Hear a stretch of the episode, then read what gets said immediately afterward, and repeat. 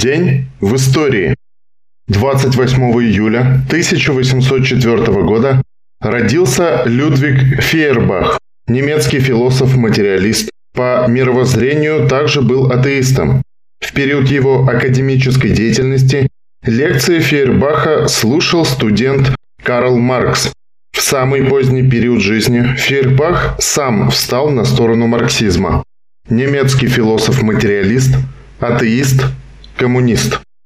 В этот же день 1900 года в Санкт-Петербурге родился Владимир Филиппович Трибуц, советский военный деятель, адмирал, доктор исторических наук, командующий Балтийским флотом в 1939-1947 годах. 28 июля 1904 года прогремел взрыв бомбы эсера Егора Сазонова. Им был убит министр внутренних дел Российской империи Вячеслав Константинович фон Плеве 1846-1904 года. Это было уже не первое в России убийство министра внутренних дел. Достаточно сказать, что предшественник Плеве, Дмитрий Сипягин, также погиб от руки СССР-террориста. В этот же день 1906 года родился Федор Павлович Решетников, советский живописец и график, народный художник СССР, академик АХ СССР, автор жанровых картин «Опять двойка», «Прибыл на каникулы» и другие. Как художник, репортер участвовал в арктических экспедициях на ледоколе «Сибиряков» 1932 год и пароходе «Челюскин» 1933-1934 года. Лауреат Сталинской премии. 28 июля 1914 года Австро-Венгрия объявила войну Сербии. Начало Первой мировой войны. 28 июля 7 августа 1918 года идут героические бои северокавказских советских войск против белогвардейской добровольческой армии Деникина на подступах к Екатеринограду. В этот же день 1919 года белые заняли Полтаву. В этот же день в Москве открывается первый Всероссийский съезд работников просвещения и социальной культуры. В этот же день 1924 года указом короля Румынии запрещена коммунистическая партия Румыния.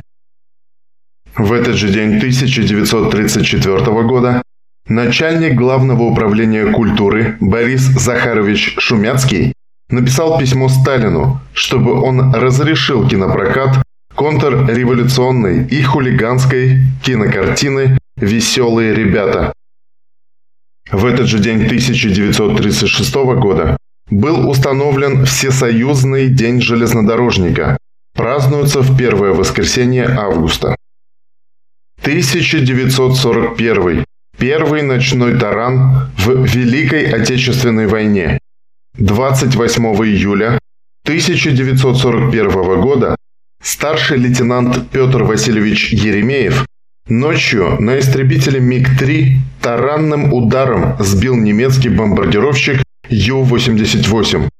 Петр Васильевич Еремеев родился 11 июня 1911 года в деревне Бердина-Поляна, ныне Иглинского района Башкирии. После окончания семилетней школы работал молотобойцем клепального цеха на металлургическом заводе в городе Аша Челябинской области. В 1930 году Петр Васильевич окончил Златоустский механический техникум в Красной армии с мая 1930 года. В 1933 году окончил Оренбургскую военную авиационную школу летчиков. Служил летчиком-испытателем в отряде особого назначения научно-исследовательского института ВВС РККА. В Великой Отечественной войне участвовал с июня 1941 года. Пал смертью храбрых в воздушном бою 2 октября 1941 года. Похоронен на погосте Черемуха, близ деревни Краснуха, Калининской области. 21 сентября 1995 года ему присвоено звание Героя России посмертно. 1941.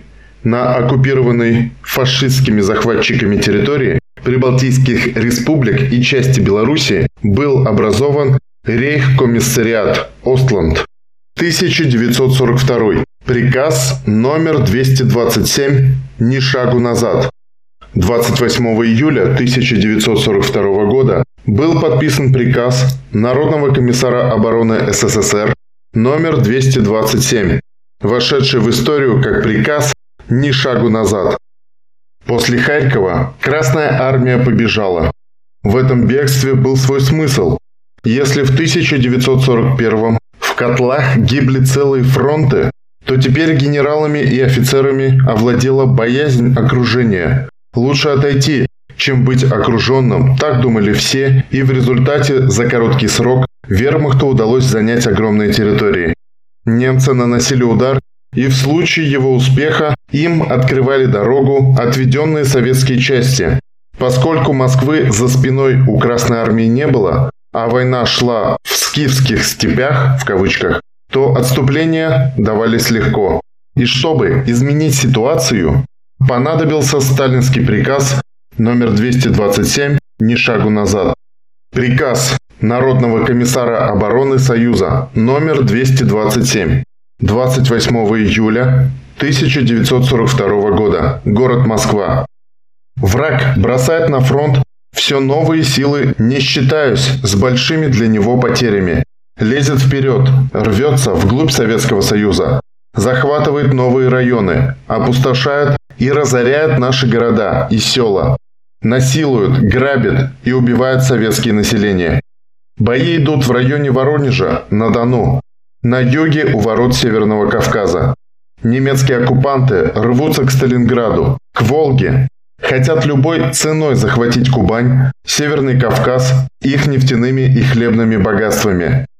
Мы потеряли более 70 миллионов населения, более 800 миллионов пудов хлеба и более 10 миллионов тонн металла в год. У нас нет уже теперь преобладания над немцами ни в людских ресурсах, ни в запасах хлеба. Отступать дальше значит загубить себя и загубить вместе с тем нашу Родину. Надо в корне пресекать разговоры о том, что мы имеем возможность без конца отступать, что у нас много территории, что страна наша велика и богата, населения много, хлеба всегда будет в избытке. Такие разговоры являются лживыми и вредными. Они ослабляют нас и усиливают врага. Ибо если не прекратится отступление, останемся без хлеба, без топлива, без металла, без сырья, без фабрики заводов, без железных дорог. Из этого следует, что пора кончить отступление. Ни шагу назад.